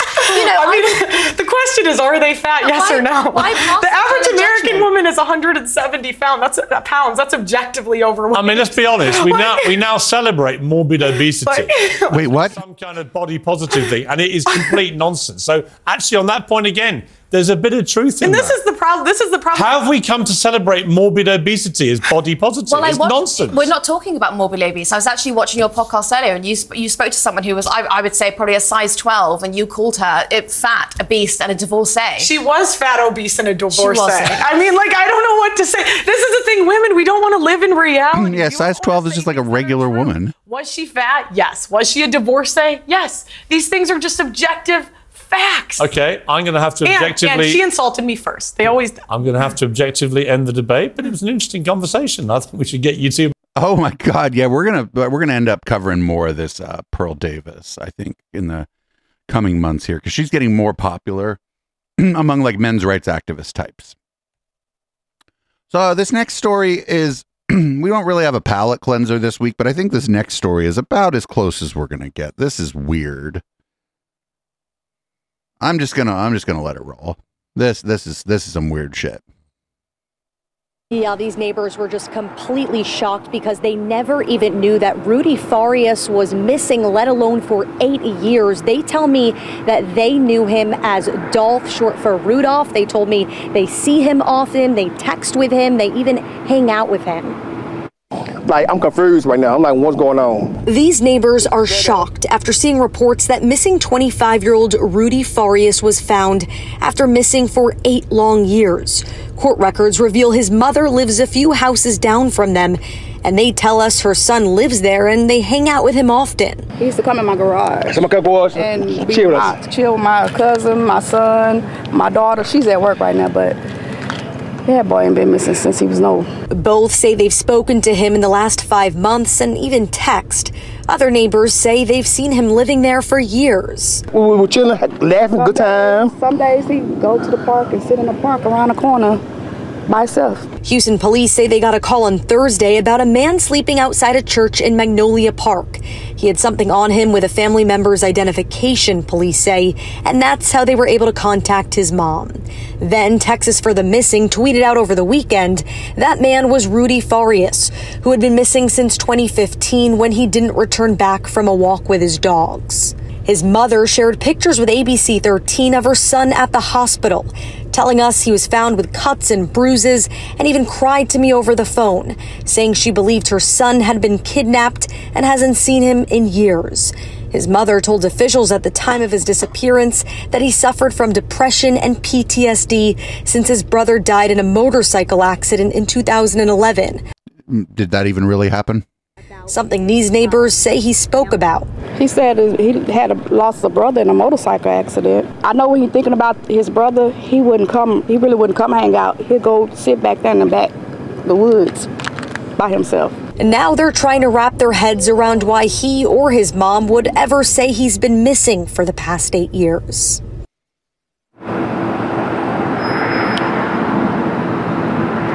And I just got off the phone with his mother just a few minutes ago, and I asked the mother about who. The- So the, I couldn't find the rest of the clip, unfortunately. But what a weird story.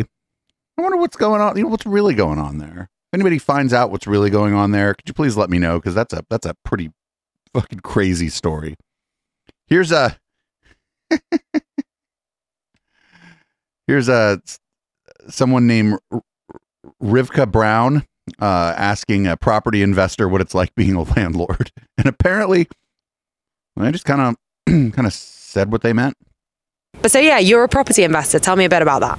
We uh, are working closely to with landlords um, to help them get better return of investment for their uh, properties. How much might you be able to increase a landlord's rent, for example? Like what kinds of rent increases are you able to gain through sourcing higher value tenants? From experience, possibly between 10 and 20 percent higher than what they get now. Wow. Okay. And so, does that ever involve um, needing to ask tenants to leave who can't pay the kinds of rents that you're uh, that that you're asking? That's another beautiful thing, actually, that, that we present to landlords because Mm. they deal directly with us. They don't need to deal with any tenants whatsoever, and this is a, a, big thing for tenants. So you do the dirty work. That's correct. We do the we deal with tenants. We uh, deal with cleaning, with small maintenance. Uh, basically, they just sit down, relax, uh, have their holidays and whatever time with families, do whatever they want, and we pay guaranteed rent uh, at the at the uh, certain time. So you ensure that really being a landlord isn't a job, doesn't need to be work. It can just be a holiday. I think a property investor like me is a perfect solution for landlords. Well, there we go. There we have it. That's different than a property management company, by the way. They're they also they, these people invest in the property too, so they make some money off of it as well. But what a horrible what a horrible thing to just say in front of a camera. Like I guess if you believe that or whatever, fucking you have a right to believe whatever the fuck you want. But like, why would you say that in front of a camera? You don't know who it is that's asking you questions. well, but I mean, you know, glad to see it kind of come out like that. Here is uh this is the state superintendent of education for Oklahoma talking, well, not answering a question, but really glad the person's asking it. Tulsa race massacre not fall under your definition of CRT? Okay, thank you. I'm sorry, I didn't, I didn't address that part. I would never tell a kid that because of your race, because of your color of your skin, or your gender, or anything like that, you are less of a person or, an, or are inherently racist. That doesn't mean you don't judge the actions of individuals. Oh, you can absolutely, that, historically, you should. This was right, this was wrong. They did this for this reason. But to say it was inherent in that because of their skin is where I say that is critical race theory. You're saying that a race defines a person. I reject that. So I would say you be judgmental of the of the issue, of the action, of the content, of, of, of the character of the individual, absolutely. But let's not tie it to the skin color and say that the skin color determined it. One more follow up. How does the Tulsa race massacre not fall under your definition of CRT?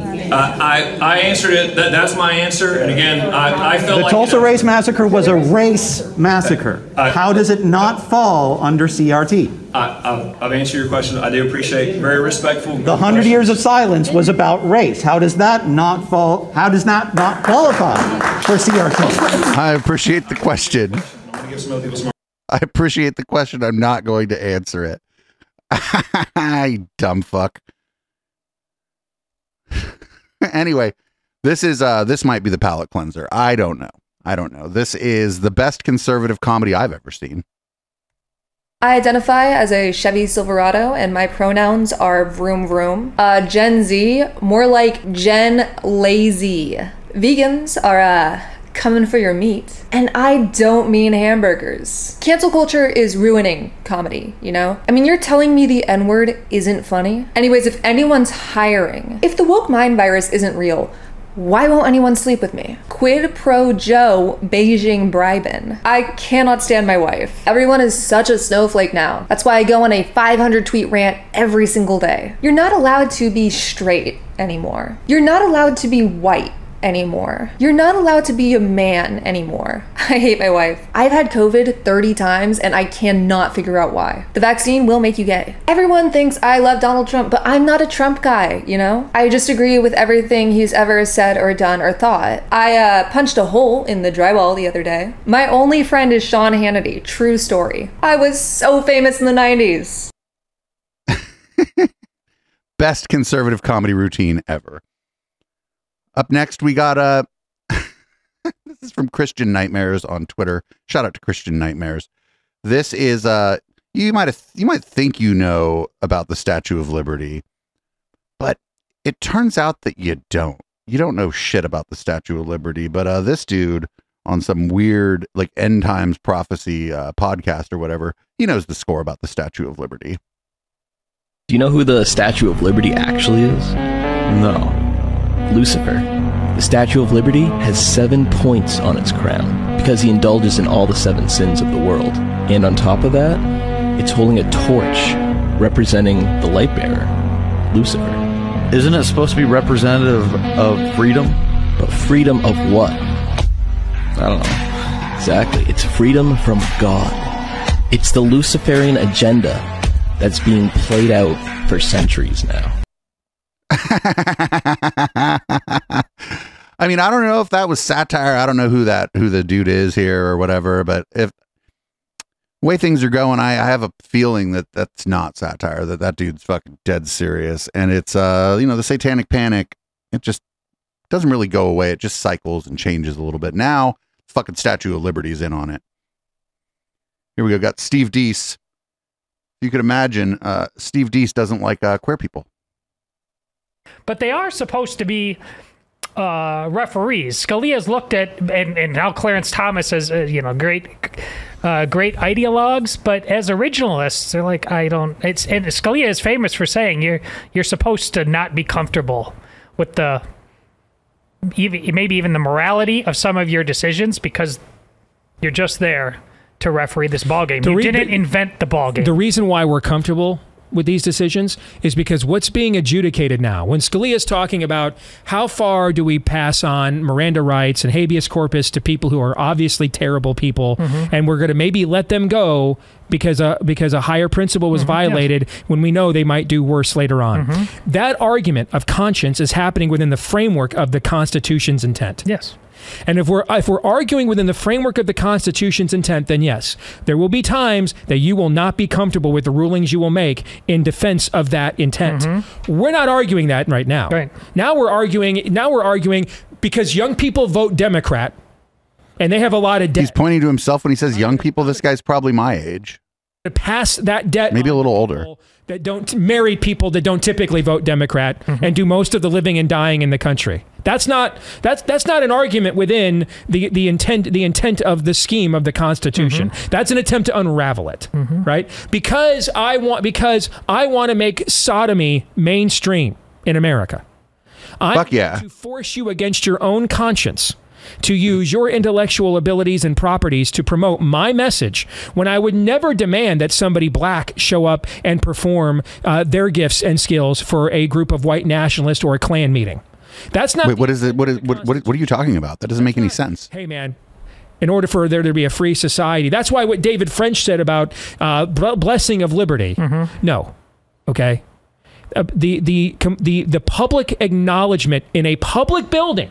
We can argue with whether having a red light district where certain people with with, und- with with that are that are undesirables and live in raincoats, okay, have a place where they can The essentially red light district is not where people just go around flashing you in a raincoat. That's still illegal in the red light district. The purge mm-hmm. all right and and we can argue whether how far to prosecute that because and and what would be the backlash against that what french was arguing was bu- public buildings used as places to debauch our children is not that is not that is not that calculation. It, mm-hmm. it's not. It, that is state sanctioned debauchery. That's something completely and totally different.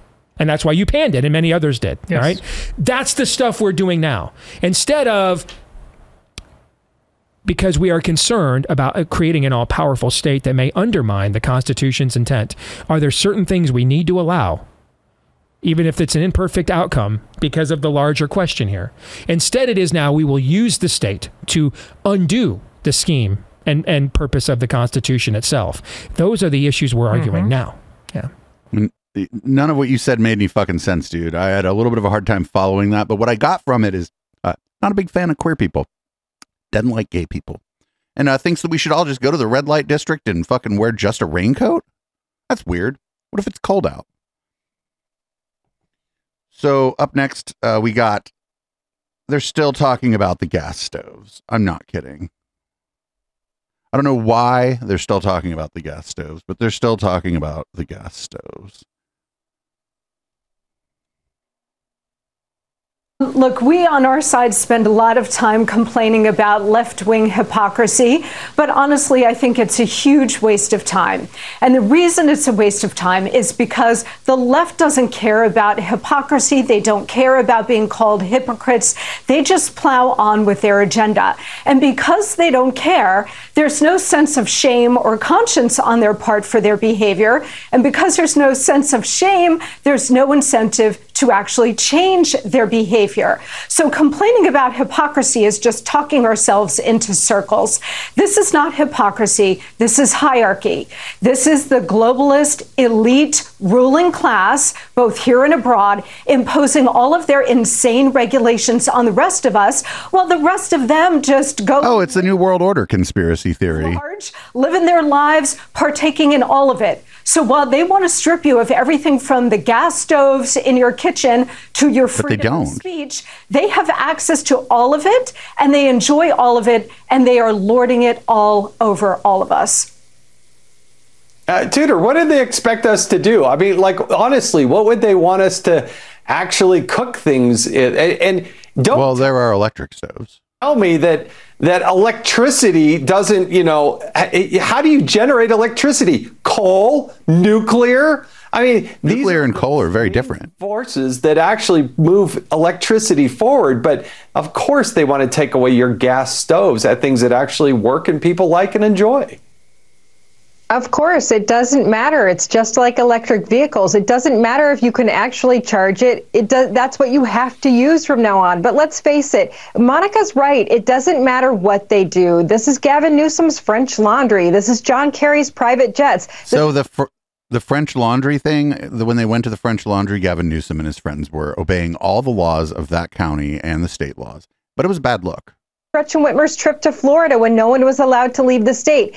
They don't care. And until Republicans start holding them accountable come election time and actually putting this out on the airwaves, hey, let's not forget they want to take this from you, but they think they should have it. We are not going to be beating them at this. So we need to make sure that people don't forget that these folks want to live the high life, live as elitists, and keep you down. It really is about the power, isn't it? I mean, you mentioned that, Monica, but uh, it, it, that is. It's they want the power, but I don't understand their end game and why they think that this is appealing uh, to the average American. Well, they don't care about the average American. I think that much is clear. And it is all about power and control. And the end game, Jason and Tudor, is exactly this. They want to fundamentally An Emmy behind her? United States. And in order to do that, in order to move us away from individual liberty and economic freedom, they have to transform us into a more collectivist Marxist kind of model. The best and fastest way to get there is by attacking the energy sector because that is the biggest lever available to them to leverage the US economy into this new model. So by attacking fossil fuels, by by putting the squeeze on electricity and and everything that But we wait, all you just said electric used and that keeps the US economy humming by attacking that that's the best way and most efficient way for the left to bring this country to its knees and then fundamentally transform it and then ultimately get to a one world style government with the globalist uh, government Yo, just straight up fucking New World Order conspiracy theory. Just straight up. All of it. But the only way that they can do that is by crushing the U.S. economy and, of course, flooding the zone with a wide open border and, and, and lawlessness and, and the breakdown of law and Yeah. order and all of the rest. This is all part and parcel of a very deliberate plan to take down the United States of America. So I don't think we're ever going to see her on Fox again because Fox is like a kind of right wing outlet, right? But they they don't traffic in that New World Order conspiracy shit. They just don't. You don't see a lot of people on Fox talking about it. So I think you're never going to see her on Fox again. I could be wrong, but th- that's something they they just they don't traffic in it. It's bad for business. Not necessarily that their audience is opposed to it, but the the advertisers are like not there for that shit. And you know, Fox is in the business of selling ads, so that is what it is. Here's tiny dancer Ben Shapiro. Um, gonna you know split a bunch of tiny little hairs about discrimination against uh, gay people. Now, to be fair, there's confusion that arises when it comes to LGBT issues. Why? Well, because that's a question of self identity. How would you even know if somebody walked into your business and they were gay unless they told you they were gay? What if you assume that someone's gay and you discriminate against them on based on that? I mean, that, that, that is literally the only way that, that you would know. Or, in fact, they asked you to do a message for gay marriage, or they explained to you that they were married to another person of the same sex. There are a lot of people who have various characteristics who are gay. The gay community is, in fact, not quite as stereotypical as TV would make it out to be. Which means that very often, quote unquote, discrimination against a gay person is not, in fact, discrimination against gay person. It's discrimination against behavior that is conducted by a person who happens to be gay. That is not the same thing at all. And that's the point the court is making. Th- This is, by the way, a major distinction that has never been properly drawn in the law, but needs to be drawn in the law. The gay, the gay rights movement has claimed they're the new civil rights movement. These are absolutely disparate movements. They are not alike in any way, shape, or form. The black civil rights movement was about the idea that you have an immutable characteristic that is not behaviorally based. Your race. It is not, it has nothing to do with your behavior. It has nothing to do with your feelings. You are black, whether you feel black or whether you don't feel black. Whether you quote unquote act black or whether you don't act black, obviously. In fact, there is no such thing as quote unquote acting black. Oh, Ben, you have said a lot of weird things about uh, the black community in the past and the way that they act, sir. and stereotypes. That is not the same thing when it comes to issues of sexual orientation, which is about interior feeling. It is about behavior in the real world. And that is why putting LGBT as members of quote unquote protected class under anti discrimination law starts to get into very dicey activity as far as forcing other people to accept a behavior, not an actual which behavior, Ben? Objective state of the world that is visible to everyone else. It's not quite the same thing. Ben, I'm just curious what behaviors he thinks that we engage in that should, um, you know, should allow a business to discriminate against us. Do you think we're like sucking dick in the lobby of the hotel or something? I don't know. I bet there's people who've been discriminated against for exhibiting what someone thinks is uh, gay behavior, and they're not even they're not gay themselves. It's just that they, to to some extent, fit some of the negative stereotypes about gay and lesbian people or LGBTQ plus people. I bet that happens, and I that's still that I bet that's probably still illegal. Anyway, don't worry. We got Michael Knowles next, and he's going to tell us about squishes on the right, and I am not looking forward to this. The, the inevitable logical conclusion of the pride movement was we're going to go into your kids' kindergarten and we're going to teach them wild ideologies about sex and gender and and not only the relations between the sexes and within the sexes, but even one's understanding of human nature itself. And people have just said enough, enough with that. Uh, the DeSantis campaign is capitalizing on this right now, and DeSantis is being pilloried, not just by the libs, but by the squishes on the right. The squishes. ad that people are saying is homophobic. Here's the ad. I will do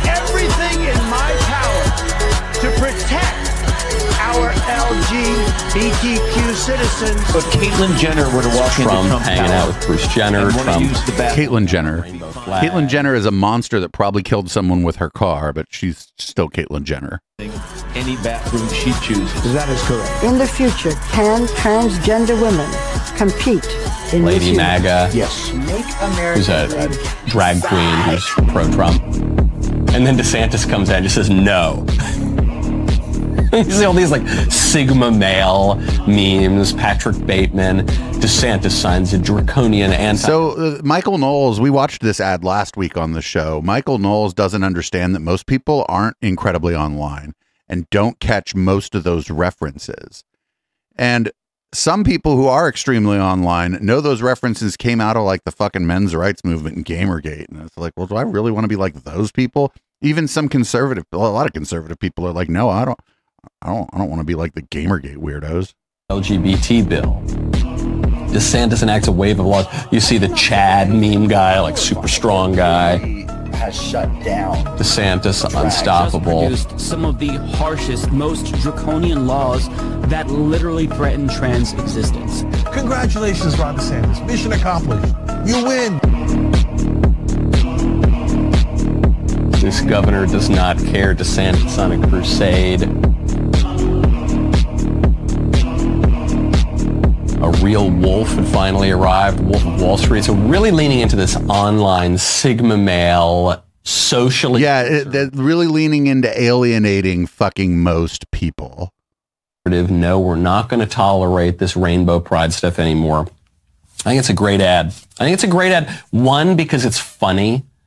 It's a self-aware ad. I don't think anybody really believes that Ron DeSantis is going to be, you know, instituting Sharia law and throwing homosexuals off rooftops, right? Nobody really believes that. They always say this, like they with all of its Sigma male, Patrick Bateman kind of vaporwave aesthetic, is is showing people a, a real aspect of his political legacy and his accomplishments, which is we're not going to enshrine special protections for this disordered view of human nature.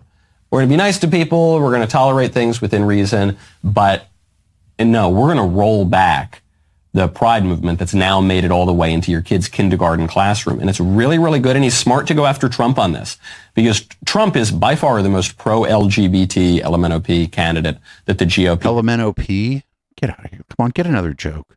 Get another joke about us. Has ever run for president. And I don't think this is because Trump is some crusader for gay rights or, or transgenderism or anything like that. I think it's because Trump is just A New Yorker. He's a New Yorker. Uh, yeah, I don't think Trump cares that much about gay people. I don't think he likes gay people. I don't think he doesn't like gay people. he's just an old school normal guy who doesn't really care about this stuff and he kind of he's he's willing to pander to different groups to get their votes but you know I, I don't I don't think you could call him a rainbow activist or anything like that the reason this is a really good attack though on Donald Trump is it gives the Republican base a justification for abandoning Trump and embracing DeSantis I'm not saying it's going to work but it, it's one of the first It's not going to work. give the base that justification Only fucking, only like a bunch of fucking incels are going to find that ad compelling. Because right now, looking at the field, the real hardcore guys remain pro-Trump. It's just a fact. You might say that's not fair. You might say DeSantis is the more conservative candidate. Yeah, maybe maybe that's ultra. I don't know. I'm just saying the hardcore guys remain pro-Trump. And the more GOP establishment types, if they've got to pick between the two, are going for Ron DeSantis. So DeSantis has this establishment baggage, even if it just comes by virtue of the fact that he's the guy who's posing a real challenge to Trump right now. He's got to deal with that he has to somehow answer the fact that the GOP establishment and the mainstream establishment more broadly is going softer on DeSantis than they are on Trump. This is one great way to do it. If he runs to the right of Trump on the social issues, specifically on the Rainbow Coalition, that will give the, the hardcore guys an opportunity to say, actually, if we really want to be subversive, if we really want to be edgy, we can we're, we're going to follow this guy who's threatening the sexual revolution, which the libs hold very, very dear. And the other reason this works is because while the establishment is very pro-rainbow, the the people broadly, including many Democrats, are not. This is incorrect. This is incorrect. The polling says the other thing. This is a real wedge issue between the elites of the uniparty and the people broadly, the few and the many. It's one of these great wedge issues. So really, really strong stuff for DeSantis. Now, Most Republicans do not want gay marriage repealed, for example. ad showing that DeSantis is tougher on LGBT activism than Trump, does that make up a 30 point gap? No. I'm not sure about that, but it is still very early in the race. So if there is a chance for DeSantis, this is probably it. DeSantis like alien the, that that stuff it just alienates people. Michael Knowles has no idea what he's talking about. He doesn't he doesn't understand like retail politics. Like you don't want to alienate people. Like and that weird internet shit is going to alienate people. Even people who might agree with them on the issues, they're going to get alienated by that. They're like, what the fuck was that ad? This is a fucking 4chan? All right. Well, I thought about watching this interview with Russell Brand and RFK Jr. and uh, um, oh, what's her name? Hines, his wife. Is that his, is that his wife? I forget. I forget her name now. I feel bad. But um, I thought about running this on Intellectual Dollar Tree, and after seeing this clip here, I am uh, really glad we did not do that. So, uh, what, where are the areas where the two of you are in plain alignment, and are there any subjects that you are comfortable sharing that you are not in alignment? Well, you know, if I'm being candid, um, I- where we differ is Bobby is very focused on facts and numbers and um, That's and not true. I understand feelings and people. I think in a different way. So even during the uh, pandemic, I understand people being afraid. I understand people on both sides being afraid of getting the vaccine, of not getting the vaccine. People were terrified that they weren't going to be able to say goodbye to their mother or father that was passing away. There were so many feelings, overwhelmingly, um, just just filling the air, and and and people's relationships, and everyone was disagreeing on on a lot of things, and a lot of it was coming from just feelings that we were all having. I think that feelings should be addressed first, and maybe science second. So I don't know if that makes sense or if No. that is understandable, but that's how I feel. No, you're you're an empty vessel. I don't know what the fuck you're talking about. But it is nice that she had compassion for people during the uh, pandemic, I suppose. While her husband was running around trying to like, you know, trying to trying to drive up the body count, I suppose is what I would say. Um Anyway, uh, the next one is just called "Why is Joe Rogan?" and we're almost done with the podcast portion of the show here.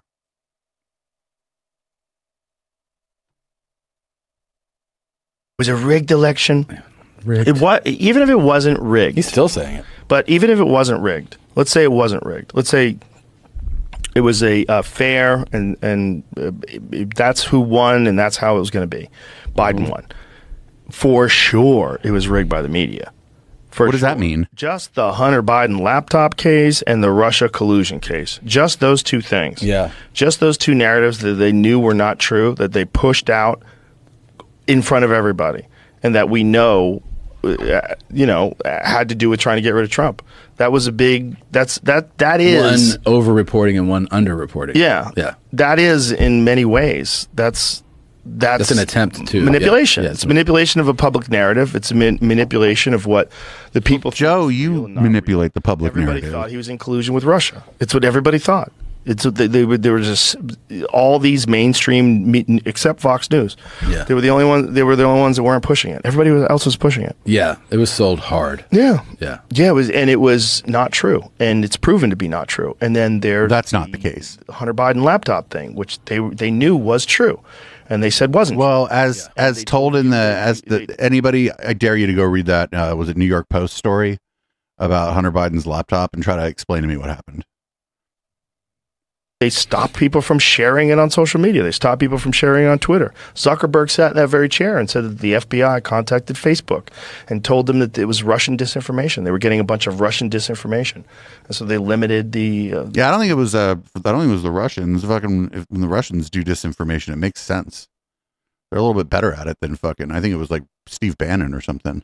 The Well, they could- spread of that. I don't know how they did it. I don't know exactly what they did to limit the distribution of that that Well, the article. FBI is involved in that. It's wild shit, pretty dude. wild. It's wild shit, and no one cares. No one's up in arms. No one's freaking out because that is a way that you're going to rig an election without rigging an election. Yeah. Whether information. whether you like that guy or not, we have to follow the rules. We have to. And if we don't follow the rules because we don't like somebody, and we break the law because we we we don't like somebody, we But who's breaking the law now? No, I agree. Now this That's is banana not- republic shit. Yeah, that's not. Wait, but w- you're describing the media reporting things in a way that you thought they shouldn't report things, and now you're describing people committing crimes and breaking the law. The media, however you define that, is protected under the First Amendment. They can report what they want to report and not report what they don't want to report. Joe. The fact that they were willing to do that, and that there's no oversight, that Yeah. no one can stop them from doing that, and then would you no, no oversight? Who's gonna? Uh oh. punishment for them doing that. It also speaks to like how much he's despised by this. Despised. I mean, it, was a rigged election. Rigged. It what? Even if it like, wait a minute. Who does he? Who's going to oversee the media? Does he want the government telling broadcasters what to say? Because I would, I would assume that he doesn't want that. I don't want that. Not. I don't want that for people I don't agree with or for people I do agree with. So I don't know what he wants when he says who's who's overseeing it. Nobody. That's the point of a free press, Joe. Is that nobody oversees the the free press. And people have bosses, and yeah, they're you know if they there are there are laws against uh, slander and defamation and all that, but no, nobody oversees the press. That's the it's in in the fucking First Amendment. It's in the the, the press is mentioned in the First Amendment. Anyway, here's our last clip of the week. We're going to check in on Brett and Heather, and they're going to wonder um, why was everybody why is everybody just so unattractive now? No, and in this, I mean, we've said this before, uh, and many others have as well, but uh, we've become ugly. We've, and and th- th- this is just one, admittedly subjective at the holistic level measure of our collective ill health. But when we were growing up, almost everyone was attractive, and more so even in the 50s. Right? Maybe you just weren't a judgmental asshole when you were a kid, Heather. and it's not true anymore and it's it's sad and this is this is not an attack on the individuals who find themselves having been you know Hit with the ugly stick is the right term. maimed having been you know birthed into a world where there there are not the full set of choices to actually opt out uh, when what we all should have been allowed to do was choose whether to opt in Mm-hmm. I'm so glad we don't watch them in long form anymore because there's a while where this channel was just the Brett and Heather channel, right?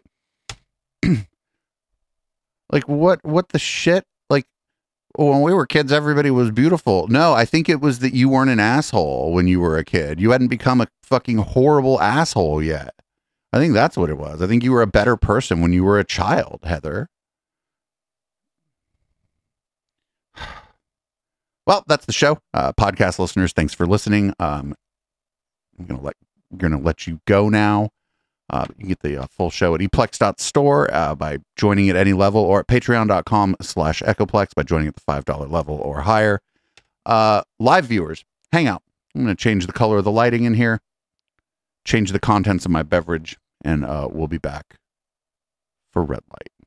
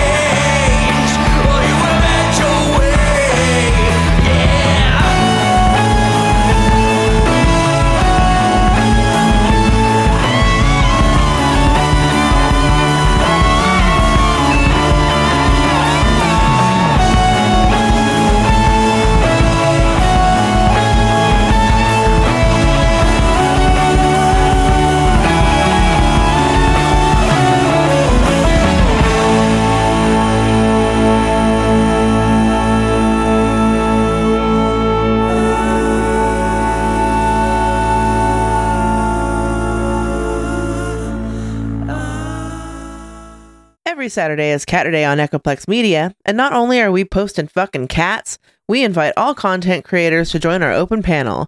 Visit echoplexmedia.com slash panel to learn how to join. Every third Saturday is Operation Catterday, where we cover this week and last year and play the best clips from the cast of conspiracy characters that Now Space has learned to loathe. The show starts at 8 p.m. Pacific at twitch.tv slash echoplexmedia. Find our full schedule at echoplexmedia.com.